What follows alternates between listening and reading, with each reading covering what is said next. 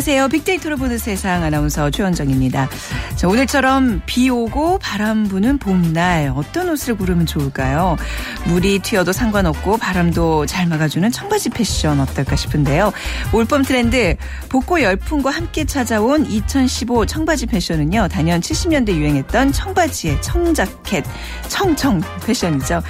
아 맞아 나도 그 시절 청자켓 소매를 두 번 접고 청바지도 두어 번 접어서 입었었는데 하는 분들 많으실 겁니다.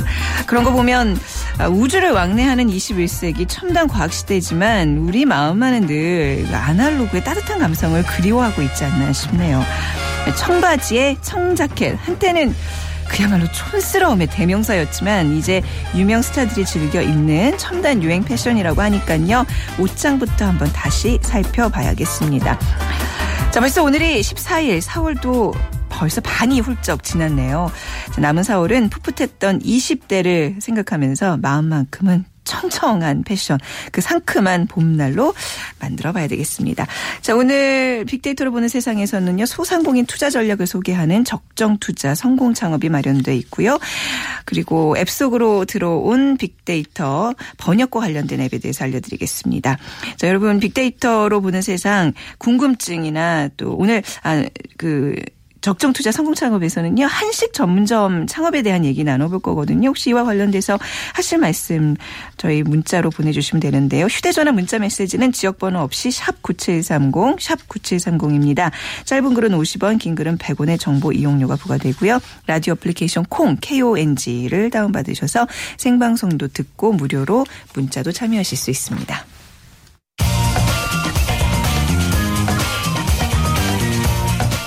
클릭 이슈 설왕설래 네, 화제 이슈들을 빅데이터로 분석해보는 시간 위키프레스의 정영진 편집장과 함께하겠습니다. 어서 오세요. 네, 안녕하세요. 정영진입니다. 네. 자, 어떤 얘기들부터 시작해볼까요? 네, 네. 지금 어, 가장 핫한 키워드들 네. 몇개 좀 소개를 먼저 해드리죠. 이 경남 기업 상장 폐지란 키워드 어, 가장 어. 위에 올라와 있습니다. 네. 국내 뭐 건설업계 최초로 주식시장에 입성했다고 하죠. 네. 42년 만에 퇴출이 된다는 것이고 역시 어, 성한종 전 회장과 이제 무관하지 않아 보입니다. 그러네요. 어, 지난해 뭐 단기 순손실이 4천억 원을 넘어섰다고 하고 자본 잠식 상태 이제 완전히 예, 이루어진 상태라고 합니다. 네.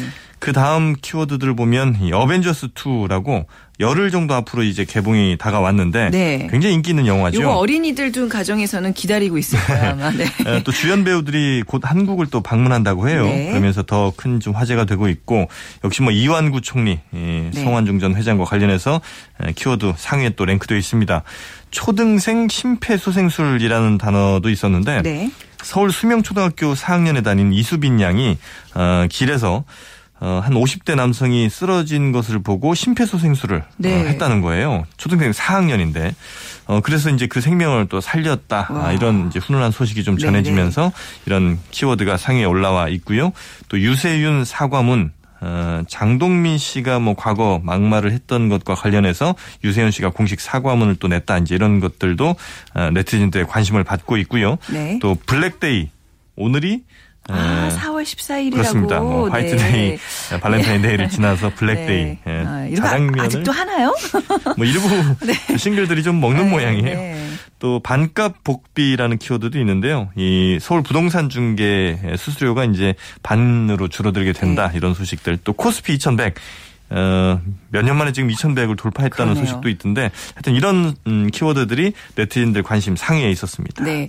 자, 고 성, 성환종 전 경남기업 회장의 그한 언론사와의 사망 전 인터뷰 내용이 추가로 공개가 됐어요. 네, 그 추가 공개된 내용들 중에 또 상당수가 이완구 총리에 관한 내용들이 많이 나왔더라고요. 네. 어, 거기에 보면 어, 사정을 당해야 될 사람이 스스로 사정을 하겠다고 나서니 참 아이러니하다. 그러니까 사정 음. 대상 1호가 이완구 총리 같은 사람인데 네. 뭐 이런 내용들이 좀 있었고요. 또 구체적으로 지난 2013년 어, 사이사 보선에서 이완구 당시 후보에게 3천만 원을 건넸다는 이런 내용들도 인터뷰 내용에서 또 밝혀졌습니다. 아, 또이 돈을 뭐 공식 회계 처리하지 않았다 이렇게 구체적 주장이 나왔는데 물론 이완구 총리는 이 같은 주장에 대해서 자신은 단 한 푼도 어, 받지 않았다. 어, 단한 푼이라도 받았다면 총리직을 내려놓겠다 이런 네. 얘기도 했습니다. 또 관련해서 홍준표 경남지사의 경우에 어, 대검 특별수사팀의 첫 번째 수사 대상 될 것으로 보이는데 네.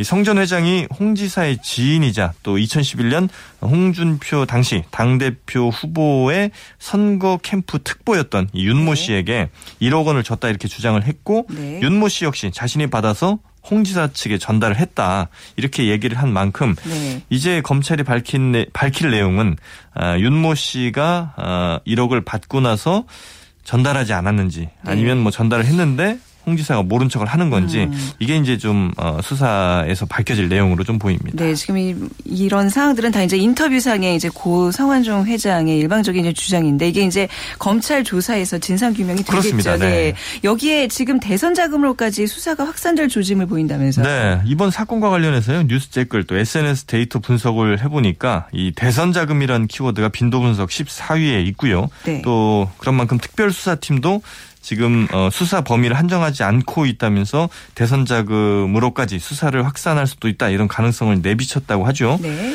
어, 온라인에서도 상당히 관심이 좀 많았고요. 어, 또 네티즌들의 의견 몇 개 좀 보니까 이번 사건은 뭐 지난 대통령 선거 어, 불법 정치자금 게이트 아니냐 네. 이런 의혹 제기하는 사람들 또 검찰이 권력의 시녀가 되기를 원한다면 정말 네. 이번엔 용서받지 못할 것이다 라면서 검찰에 이게 네. 철저한 수사를 바라는 이런 의견들도 상당수 네. 있었습니다. 현 정권의 중진급 인사들이 이렇게 포함되어 있어서 사실 수사 주체가 수사 대상자가 돼야 되는 이런 모호한 사건이잖아요. 네. 이게 외압이 개입되는지 안 되는지 철저한 조사가 이루어지는 정말 국민들이 눈을 부릅뜨고 있다는 사실 꼭 명심해 주셨으면 좋겠습니다. 네. 자 오늘부터 서울시도 이제 아까 말씀하신 반값 복비가 적용된다고 하던데 네. 어느 정도로 저렴해지는 거예요? 네, 그러니까 이제 6억 원에서 9억 원 미만 주택 매매의 경우에는요. 어, 수수료율이 기존 최대 0.9% 이하에서 0.5% 이하로 낮아지는 거고요. 3억 원에서 6억 원 그 전세 거래 같은 거 할 때는 네. 0.8%에서 0.4%로 낮아지는데 그래서 예를 들어 설명드리면 네. 9억 원 주택을 만약에 산다 치면 중개 수수료가 한 810만 원 이렇게 됐었는데 아, 그동안 810만 원이나 냈었어요. 그렇습니다. 와, 그런데 네 450만 원 정도로 줄게 되고요. 네. 또 5억 원 전세를 만약에 구한다 치면 400만 원에서 200만 원까지 이렇게 절반으로 줄게 네. 되는 거죠. 이게 이제 비싼 주택일 경우 훨씬 혜택이 더 큰 거네요. 그죠? 반값이라는 게 이게 확 줄어드는 건데요. 비율로 따지니까 뭐 네, 그럴 수밖에 없겠습니다. 이미 뭐 경기도와 인천이 시작이 됐고 네. 서울이 이제 오늘부터 적용이 되는 거거든요. 또 지자체들도 아, 곧 지방의회 통과를 이런 그 조례안들을 앞두고 있어서 전국적인 확산도 이제 예상이 되는데 다만 그 6억 원 이상 주택 혹은 뭐 3억 원 이상 전세 수도권 외에는 사실 그렇게 많지가 않아서 네. 거의 그 실제로는 수도권에 좀 이른바 혜택이 좀 집중되는 것 아니겠느냐 이런 이제 반응들이 나오고 있고요. 또 왜 3억 원 이하에는 적용되지 않는 거냐. 3억 원 이하 주택도 좀 적용을 해줘야 되는 것 아니냐. 이런 의견들 또 중개인 입장에서 보면 이건 너무 좀 강제 아니냐. 그렇겠네요. 중개인 입장에서도 좀 살펴볼 필요가 있겠네요. 그렇습니다. 네. 이런 이제 반론들도 나오고 있고요. 네. 그러니까 선진국과 비교해서도 한국 중개 수수료가 이거 싼 편이다라는 주장도 이제 함께 나오곤 아, 있습니다. 네. 아, 또 집값이나 좀 내리지 수수료가 지금 중요한 거냐. 그렇네요. 서민들 입장에서는 네. 네. 의견들도 함께 나오고 있습니다. 알겠습니다. 아, 그리고 개그맨 장동민 씨의 그 막말 논란 이거 어디서 어떻게 불거진 건가요? 네, 이게 네. 뭐 요즘 정말 활발한 활약을 하고 있죠. 네. 어, 종횡무진이란 단어가 어울릴 정도인데 과거 어, 유세윤 씨, 유상무 씨 뭐 아주 절친으로 알려진 동료들과 함께 네. 옹달샘의 꿈꾸는 라디오 이런 그 팟캐스트 방송을 했었대요.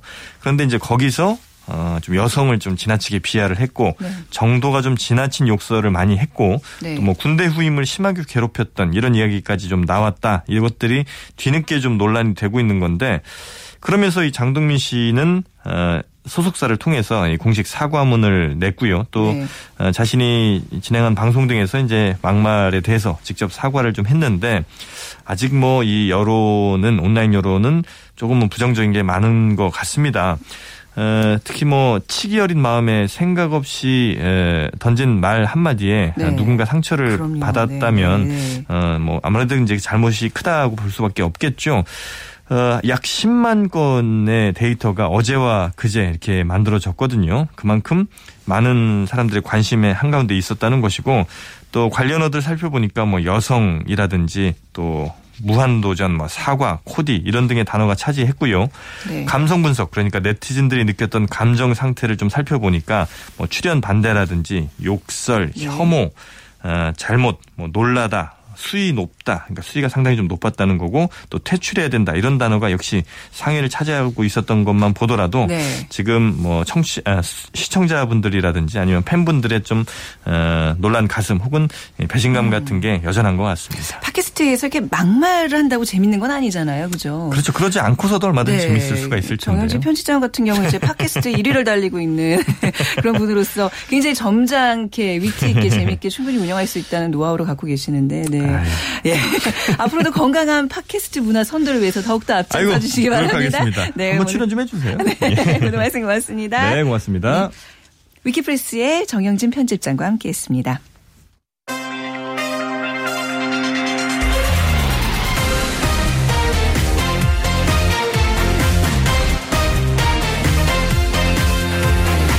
절대 손해보지 않는 소상공인들의 투자 전략. 적정 투자 성공 창업.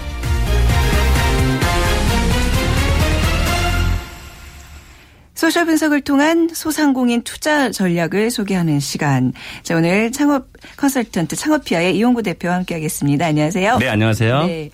어, 요즘 한식 과 관련된 어떤 트렌드가 좀 뜨거운 것 같아요. 아주 네. 한식 바람이 거세게 불고 있는데 자, 그 얘기를 좀 본격적으로 나눠보겠습니다. 뭐 언제부터인가요? 아, 이게 뭐 네. 사실은 그 한식이 이제 최근에 와서 큰 이제 그 소비자들의 이제 사랑을 좀 받고 있는데요. 네. 어, 작년 한 해 음식점 수를 보면은 60만 2,524개 음식점 중에서 네. 한식이 무려 29만 3,239개로 음. 어, 48.7%를 차지했습니다. 네. 음식점 어, 두곳 중에서 한 곳은 어, 한식 음식점이라고 보면 될 것 같습니다. 네. 음. 한동안은 이제 조금 서양식 뭐 스파게티, 피자집 이런 거에도 창업이 네. 좀 인기였다면 요즘 다시 좀 이렇게 확실히 우리 입맛으로 돌아오는 것 같다는 느낌이 그렇습니다. 들어요. 근데 네. 왜 갑자기 이런 현상이 나 타나는 네. 건가요? 어, 이제 뭐 점심시간도 지금 다가오고 있는데요. 예, 예. 어, 제가 최원정 아나운서께 네. 어, 음식들을 이제 제가 단어들 조금 예, 제가 말씀을 드려볼게요. 네. 어, 들깨가루 팽이버섯 샐러드, 어. 어, 리코타 치즈를 얹은 돌나물 딸기 샐러드, 네. 어, 부추를 곁들인 두부 샐러드, 떡갈비, LA 갈비, 뭐 김치 펜네 파스타, 매생이 랭귀니 파스타. 좀 이름도 굉장히 독특하죠. 어려워요. 네. 네. 아, 이제 음식 재료만 들어도 이제 군침이 넘어가죠. 네. 이제 그뿐만이 아니고 어, 그냥 이제 우리나라 땅에서 나는 음식 재료와 음식 이름들을 이제 들어보면 네. 막 건강해진다는 이제 그런 맞아요, 느낌이 맞아요. 드시잖아요. 그렇네요. 뭔가 음. 이제 내 몸을 좀 챙길 수 있는 재료들이라는 생각이 딱 드는데요. 그렇죠. 그래서 이제 우리 주변에는 이제 양식이나 뭐 일식, 중식, 이 동남아 음식 할 것 없이 음식의 홍수 속에서 지금 살고 있지만 네. 어, 이제 어느 정도의 음식들은 이제 많이들 아마 경험해 보셨을 겁니다. 이제 그렇다 보니까 많은 소비자들이 이제 외국 음식에 대한 식상함을 느끼고 있기도 하고 네. 또 건강하게 오래 살아야 한다는 인식이 이제 저변에 좀 깔리면서 네. 이러한 이제 한식에 대한 관심들이 어, 집중이 되고 있는 그런 경향을 좀 보이고 있는 것 같습니다. 한식은 건강식이다 이 등식이 좀 성립이 되고 있는 것 어, 같아요. 어, 그럼요. 그렇죠. 예, 예. 네. 자 한식 뷔페가 요즘은 게다가 또 인기잖아요. 네, 많이 어떤 보이죠. 곳은 네. 막몇 개월 그 예약이 밀려 있고 막 이런 얘기를 하던데 아직도 한식 뷔페 그 시장 상황이 어떤 어떤가요? 네. 어, 현재 상황 상당히 좋다고 좀 평가할 아직도? 수 있습니다. 네. 네. 네. 어, 우리가 왜 한때 그 외식업의 대명사였던 패밀리 레스토랑. 네. 네. 이것들이 어, 이제 수년째 적자들을 면치 못하고 몸집을 축소하고 있는 가운데 한식업은 꾸준히 발전을 좀 하고 있습니다. 네. 어, 최근에는 한식 메뉴를 좀 재해석해서 한식 레스토랑으로 변모시키는 가게들이 점점 눈에 띄고 있고요. 네. 뷔페식으로 이제 제공한 한식 뷔페는 최근에 엄청난 인기를 끌고 있습니다. 어, 기존의 한정식 음식점들처럼 전통 한식을 그대로 이제 모방한 것이 아니고 현대화된 컨셉에 맞춰서 세련되고 모던하게 재해석하고 이것들이 이제 소비자들에게 큰 반한, 어, 반응을 이끌어내고 있는 것 같습니다. 네. 어, 요즘 이제 불고 있는 한식 전문점의 특징이 뭐냐면요. 예전에는 이제 중장년층하고 노년층이 어, 좀 한식집이나 이제 한정식집을 많이 이용했잖아요. 어, 요즘은 안 그렇던데요. 음. 젊은 사람들 굉장히 많던데. 네, 요즘은 네. 이제 20대, 30대, 40대 여성분들도 어, 이런 한식집을 많이 찾게 어, 되고 있습니다. 네, 네. 네. 그렇다면 이제 많은 업체들이 한식 아이템에 뛰어들고 있을 거란 예상이 드는데 좀 어떤 업체들이 눈에 띄나요? 어, 이 본격적으로 이제 한식 뷔페가 세간의 관심을 이제 받게 된 게 이제 재작년이에요. 네. 어, 2013년에 이제 지방에 한 백화점에 입점한 한식당이 이제 화제가 되기 시작했는데요. 네. 어, 이 가게가 이제 농가에서 직접 이제 나물이나 채소 등을 싼 값에 구매를 해서 중간 유통 마진을 뺀 다음에 저렴한 가격으로 소비자들을 이제 공략 하게 됐는데 네. 이제 수십 가지 음식을 제공하면서도 세련된 분위기를 연출을 해서 소비자들에게 이제 큰 반응을 좀 이끌어낸 겁니다. 네. 그 이후로 이제 많은 곳에서 한식의 재발견에 대해서 관심을 좀 갖게 되었고요. 같은 해 7월에 어, CJ 푸드 푸드빌이라는 곳에서 어, 계절밥상이라는 브랜드로 경기도 성남시에 첫 오픈을 하게 됩니다. 네. 그 이후에 뭐 이랜드 계열에서도 자연별곡이라는 이름으로 성남시 분당에 오픈을 하고요. 현재 이제 30개 가까운 점포를 늘릴 네. 수 어, 늘리는 정도로 굉장히 빠른 속도로 지금 전개가 되, 고 있습니다. 네. 그 이후에 이제 뭐 신세계 푸드의 올반이라든지 네, 롯데그룹의 이제 별미가 어. 그리고 어, 다른 대기업에서도 이 프랜차이즈 사업을 좀 준비 중에 있습니다. 근데 이런 대기업들이 이제 이끄는 이런 한식 뷔페들 글쎄요. 뭐 시장을 개척했다는 데 의미가 있지만 음. 그냥 일반인들이 하기에는 위험 부담이 좀 없을까요? 개인적으로 어떻게 생각하세요? 어, 아무래도 네. 이제 대기업에서 사실은 이 식자재에 대한 그 재료에 대한 네. 그 어, 비중이 네. 사실은 어 다른 일반 창업자들에 비해서는 굉장히 이득을 갖고 있거든요. 그렇죠. 그러다 보니까 사실 대기업에 뛰어들어서 소비자들이 이득을 받고는 있지만 음. 경쟁자인 우리 그 한식점 운영하시는 분들에게는 사실은 큰 경쟁자로 어 다가오고 있다는 것도 다른 이면인 것 같습니다. 네네. 음. 자, 그리고 이제 한식 얘기가 나왔으니 좀 한식의 어떤 글로벌화 얘기도 좀 해야 될 것 같아요. 외국 관광객들이 많이 늘면서 아무래도 좀 한식을 많이 찾을 텐데 우리가 여기에 좀 발맞춰서 충분히 글로벌화 돼가고 있는가 좀 점검할 필요가 있는 것 같네요. 네, 그렇습니다. 어, 우리 한식이 이제 외국에도 많이 그 알려지고 있잖아요. 네. 어, 해외에서 가장 많이 팔리는 음식은 불고기와 갈비, 삼겹살 등 비빔밥? 이제 고기구이, 음, 네, 아, 예. 비빔밥도 있고요. 네 네. 특히 이제 고기 쪽이 가장 어. 이제 유명했는데요. 네. 어, 이번 달 7일, 그러니까 얼마 안 됐죠? 어, 농립축산식품부와 한식재단이 세계 주요 도시 한식 경영주, 그러니까 한식 운영하시는 분들, 그리고 소비자들을 조사한 결과를 좀 발표했습니다. 우리나라 음식 중에서 미국은 불고기, 그리고 중국은 삼겹살, 일본은 갈비가 소비자가 가장 많이 찾는 메뉴로 선정된다고 밝혔습니다. 네. 어, 이번 조사는 2013년 9월부터, 그러니까 작년 9월부터죠. 그리고 음. 어, 올해 3월까지 6개월간 해외에서 한식당을 운영하는 1,512명의 사장님들하고 네. 어, 뉴욕, 도쿄, 베이징, 런던 등 13개 도시 6,500명의 소비자 대상으로 실시한 결과입니다. 네, 미국은 불고기, 중국은 삼겹살, 음. 일본은 가볍게 재밌는 결과네요. 그러니까 이게 뭐 국가별로 이렇게 다른 어떤 결과가 나왔는데 도시별 결과도 있을까요?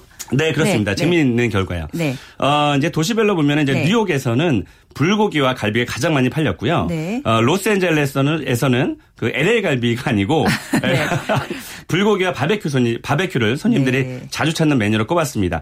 어, 중국의 경우는 이제 베이징과 상하이에서 모두 삼겹살을 좋아했고요. 네. 어, 일본은 전체적으로 갈비를 선호하는 분위기였습니다. 그렇군요. 네, 네, 도쿄에서는 갈비와 삼겹살을 즐겨 먹고 오사카에서는 갈비 외에도 이 전 요리들이 좀 잘 팔리는 메뉴에 아. 어, 이름을 올렸습니다. 네, 네, 네, 그리고 떡볶이, 잡채, 삼계탕, 냉면 등은 높은 순위를 기록하지는 못했는데 네. 어, 이는 이제 해외에 있는 한식당들이 주로 메인 메뉴로 고기를 이제 선정을 하면서 음. 이 영향을 좀 받은 것으로 보입니다. 네. 어, 해외에 있는 한식당들이 잡채와 떡볶이, 삼계탕 이런 것들도 어, 메인 요리로 좀 내세우게 되면 아마 이 음식들의 선호도도 좀 높아질 것으로 전망이 됩니다. 떡볶이가 좀 매워서 그렇지만 잡채와 삼계탕은 굉장히 해외 그 사람들한테 입맛을 예, 당기기 좋은 메뉴인 것 같아요. 네, 그렇습니다. 근데 아직은 우리 한식이 일본이나 뭐 일본, 이탈리아 이런 음식들에 비해서는 네. 인지도가 좀 낮은 편이라고 봐야 되겠죠. 아무래도요. 네. 어, 아직은 이제 그 우리 한식이 그 인도의 커리, 또 일본의 스시,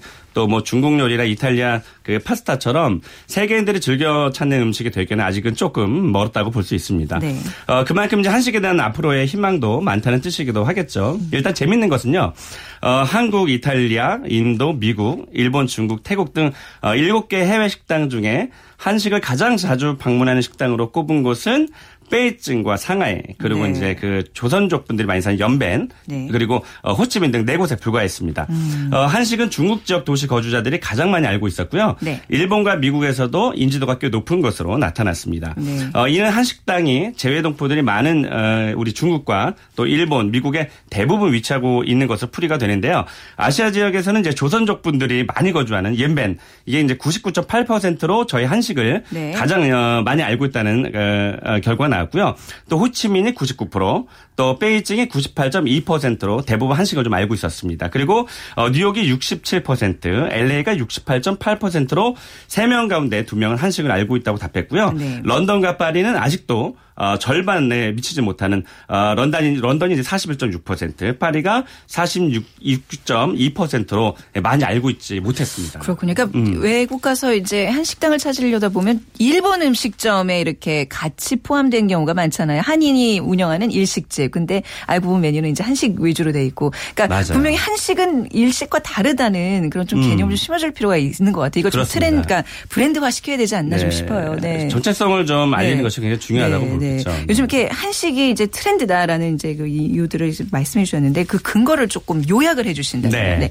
어, 올봄 이제 외식업계 한식 트렌드를 이끌 핵심 키워드를 전 다섯 가지로 보는데요. 네. 어, 첫 번째 이제 차별화가 돼야 된다는 거, 그리고 건강한 것, 그리고 친환경적인 음. 것, 또 경제적 합리화, 그러니까 그 가격 대비 만족도겠죠. 그리고 본래 갖고 있던 컨텐츠를 어, 재발전시키는 그런 순수함이 어. 어, 이번 시즌에 주목할 만한 한식 트렌드의 성공 요소라고 볼 수 있겠습니다. 네. 어, 소비자들은 합리적인 가격에서 건강하고 또 차별화된 한식의 먹거리를 선호하게 되면서 네. 한식의 큰 인기를 끌고 있습니다. 있습니다. 자, 앞으로 우리 한식 전문점 어떻게 될까요? 전망을 좀 해주신다면요. 네, 앞으로 한식 전문점은 이제 다양한 방법으로 발전의 발전을 거듭할 것으로 분명히 보여지고요. 네. 어, 앞으로도 한식의 재구성이라는 콘셉트 하에 차별화된 음식점들이 본물을 이룰 것으로 보입니다. 네. 어, 그리고 이제 남들과 똑같은 컨셉이 아니라 분명히 경쟁자와는 다른 매력을 가지고 소비자들에게 접근한다면 네. 한식 창업 아이템의 성장은 앞으로도 무한할 것으로 보여집니다. 알겠습니다. 무한할 거라는 거에 아주 네. 강조점을 주셨습니다. 오늘 말씀 잘 들었습니다.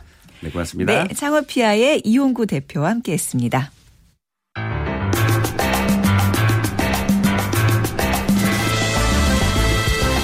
앱 속으로 들어온 빅데이터. 빅데이터를 활용한 다양한 애플리케이션 소개하는 시간이죠. News Experience Lab의 정진영 디렉터와 함께하겠습니다. 안녕하세요. 안녕하세요. 네. 자, 오늘 어떤 앱 소개해 주신다고 하셨죠? 네. 최원정 아나운서는 네. 영어 잘 하시죠? 갑자기 영어 실력을 그러신. 네. 아 근데 여전히 스트레스는 있죠. 네. 예. 외국어 때문에 스트레스 받는 분들이 굉장히 많이 네. 있습니다. 뭐 직장인들은 업무적으로도 많이 쓰고요. 해외 여행 가거나 뭐 국내에 방문하는 외국인 관광객들 맞이할 때도 많이 쓰이죠. 네. 오늘은 빅데이터를 활용해서 좀 더 쉽게 외국어 와 친해질 수 있는 앱을 소개해드리겠습니다. 어. 집단 지성을 활용한 실시간 번역 플랫폼인 플리토라는 앱입니다. 요즘 이렇게 뭐 즉석에서 번역하는 이런 뭐 기기들 같은 거 많은 그런 거 좀 다른 건가 봐요. 집단 지성을 활용한 빅데이터 어떤 거죠? 네. 그렇습니다. 이 시간을 통해서 제가 소개해드린 앱 가운데 네. 법률 정보나 날씨 정보처럼 미리 네. 축적된 공신력 있는 데이터를 활용하는 경우가 많이 있었고요. 네. 이와는 달리 지난번에 수많은 개인들이 등산을 하면서 발생한 네. 빅데이터 정보를 활용하는 아웃도어 앱처럼 이른바 집단 지성을 활용하는 앱도 있었습니다. 네. 하지만 언어라는 거는 변수가 굉장히 많잖아요. 그 사전에 나오는 표현이 실제 생활에 에서 사용되지 않는 경우도 많고요. 네. 기계적으로 인터넷 번역기를 돌려서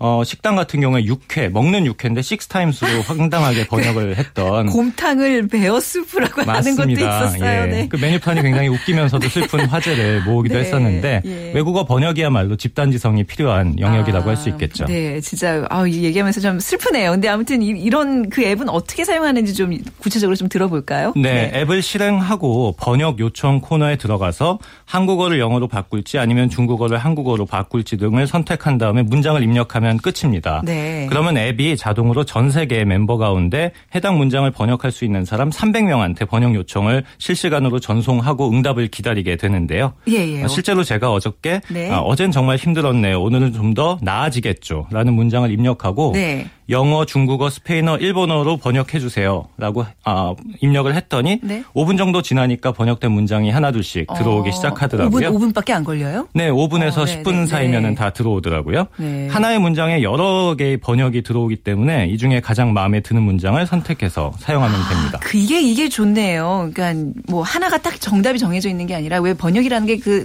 번역자의 어떤 그런 감성도 좀 들어가고 이런 거잖아요. 그 중에 하나를 고를 수 있다는 거죠. 그렇습니다. 일반 네. 사람들이 아, 번역 번역을 해서 올리면 그중에 네. 채택을 할 수 있고요. 어. 예, 특히나 직접 입력을 하지 않고 길을 가다가 모르는 문장이 있을 때 네. 사진을 찍어서 올려도 네. 가능하고 또 음성으로 직접 입력을 해도 가능하기 때문에 굉장히 음, 편리합니다. 굉장히 신기한데요, 얘기만 들으니까 그러니까 불과 몇 분 만에 내가 그 어떤 거에 대해서 좀 번역을 필요합니다. 그러면 전 세계 사람들이 여기에 동참을 한다는 거잖아요. 그렇습니다. 예, 어떻게 가능하죠 이게? 몸에 네. 지니고 다니는 스마트폰을 이용하기 때문에 가능한 네. 일인데 만약에 번역을 요청받아서 실제로 수행하는 사람들이 집이나 사무실에서 컴퓨터 앞에 앉아 있을 때만 요청을 받을 수 있으면 좀 효율성이 떨어지겠죠. 네. 어, 하지만 이제 접근성이 높다고 해서 참여율이 꼭 높은 건 아닌데요. 그 과거의 아웃도어 앱 소개 때도 말씀드렸지만 집단지성 빅데이터 앱에서는 이용자의 참여를 유도하는 것이 굉장히 중요합니다. 네. 이번에 집단지성 번역 앱은 번역가들에게 포인트를 부여할 수가 있는데요. 네. 어, 이것은 이제 앱 내에서 운영하는 쇼핑몰 등에서 현금으로 사용할 수도 있는 거죠. 네. 여기서 중요한 포인트는 포인트를 어, 운영진이 결정하는 게 아니라 번역을 실제 의뢰하는 사람이 요청할 때 정한다는 건데요. 번역을 요청하는 문장의 난이도에 따라 어, 포인트를 100원부터 뭐 200원, 1000원 이렇게 책정을 할 수가 있습니다. 네. 저는 처음에 100원 걸었더니 별 반응이 없어가지고 200원으로 아, 네. 올렸더니 금방 어... 반응이 오더라고요. 예. 일종의 그러니까 유료 사이트라고 봐야 되나요? 어떻게 해석을 해야 되죠? 네, 본인이 네. 번역을 많이 할 경우에는 네. 돈을 내고 포인트를 구입할 수도 있고요. 네. 굉장히 가볍게 사용하는 이용자들은 본인이 다른 사람의 요청에 의해서 번역을 하면 네. 포인트를 받을 수가 있습니다. 아. 그 포인트를 자기가 번역하고 싶은 문장에 쓸 수 있으니까 뭐 그렇게 가볍게 그렇네요. 사용할 수도 있습니다. 주거니 받거니 할 수 있다는 얘기네요. 그렇죠. 그렇죠. 네. 자, 이거 굉장히 뭐 명예와 신뢰를 동시에 자극하는 방식이라고 할 수 있을 텐데 이 앱이 초창기 인기를 끈 이유가 다른 데 있다면서요? 그렇습니다. 네. 집단지성 번역 플랫폼이 초기에 성장한 것은 바로 한류 덕분이었는데요. 아, 네네. 우리 한류 스타들이 동남아시아를 비롯해서 전 세계적으로 방식으로 활동을 하고 있잖아요. 그 연예인들이 트위터와 같은 소셜 네트워크 공간에서 한국말로 소식을 전하면 세계 각지의 한류 팬들이 자신의 지역 언어로 번역을 해서 자발적으로 공유를 하도록 유도를 한 거죠. 네. 그러니까 앞서 소개해드린 음성 번역 기능을 떠올려 보시면 열성적인 팬이 자기가 좋아하는 한류 스타의 목소리도 듣고 그 스타를 위해서 직접 외국어로 번역을 하는 기쁨을 누리고 싶을 겁니다. 네네. 이런 팬심을 절묘하게 처음에 잘 이용을 했기 때문에 큰 도움이 됐고 현재 170개 국가에서 370만 명이나 사용할 정도로 인기를 끌고 있는 것이죠. 네, 370만 명의 회원을 두고 있는 거예요. 네, 그렇습니다. 어마어마한 규모네요. 그러니까 한류가 이 확산하는 상황에서 번역 기술을 발전시켰다는 얘기인데 참 이게 기발하네요. 아이디어가 참 기발한데 이렇게 쌓이는 번역 빅데이터는 활용할 곳이 굉장히 많겠네요. 네, 정확하게 네. 보셨습니다. 아, 제가 이 시간에 늘 강조를 하듯이 집단지성을 활용하는 서비스는 비즈니스적인 성공도 중요한데 네. 결국 이를 통해 모이는 데이터가 얼마나 가치 있게 사용되느냐가 더욱 중요한데요.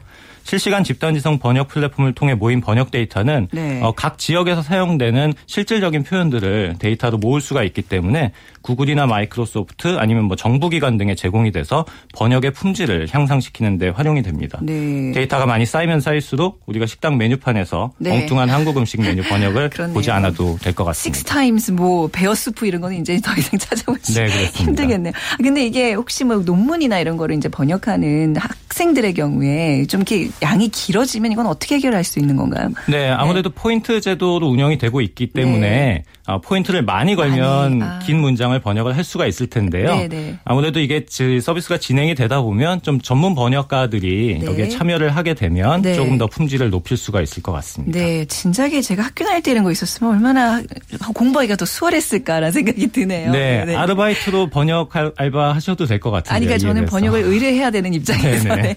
앞으로 어느 분야에서 집단 지성을 활용한 빅데이터 앱을 많이 찾아볼 수 있을까요? 네, 이미 시중에는 외국어 문장을 번역 번역해서 자기가 올리면서 점수도 네. 얻고 또 그거를 공부도 할 수 있는 외국어 학습 앱 듀오링고라는 게 있고요. 네. 최근에는 또 영어 단어와 함께 그 단어를 떠올릴 수 있는 그림을 집단지성으로 찾아서 보여주는 이미지 쇼크라는 앱도 시범 서비스 중입니다. 네. 단어가 나오면은 그 단어에 해당하는 그림을 어, 집단지성으로 여러 사람들이 올리는 그런 셈인데요. 네. 스마트폰을 몸에 지니고 다니면서 새로운 서비스가 많이 등장하고 있고요. 네. 언어라는 게 문화와 밀접하게 연결되기 때문에 이를 잘 활용하면 네. 좋은 번역 앱들이 많이 나올 것 같습니다. 네. 아는 앱이 많을수록 나의 능력도 향상된다는 생각을 요즘 많이 합니다. 집단지성을 활용한 실시간 번역 앱 플리토에 대한 소개 오늘 잘 받아봤습니다. 말씀 감사합니다. 감사합니다. 네, 뉴스 익스프레스 랩의 정진영 디렉터였습니다. 자, 빅데이터로 보는 세상 오늘 화요일 순서 마치겠습니다. 내일 오전 11시 10분에 다시 찾아뵙죠. 지금까지 아나운서 최원정이었습니다. 고맙습니다.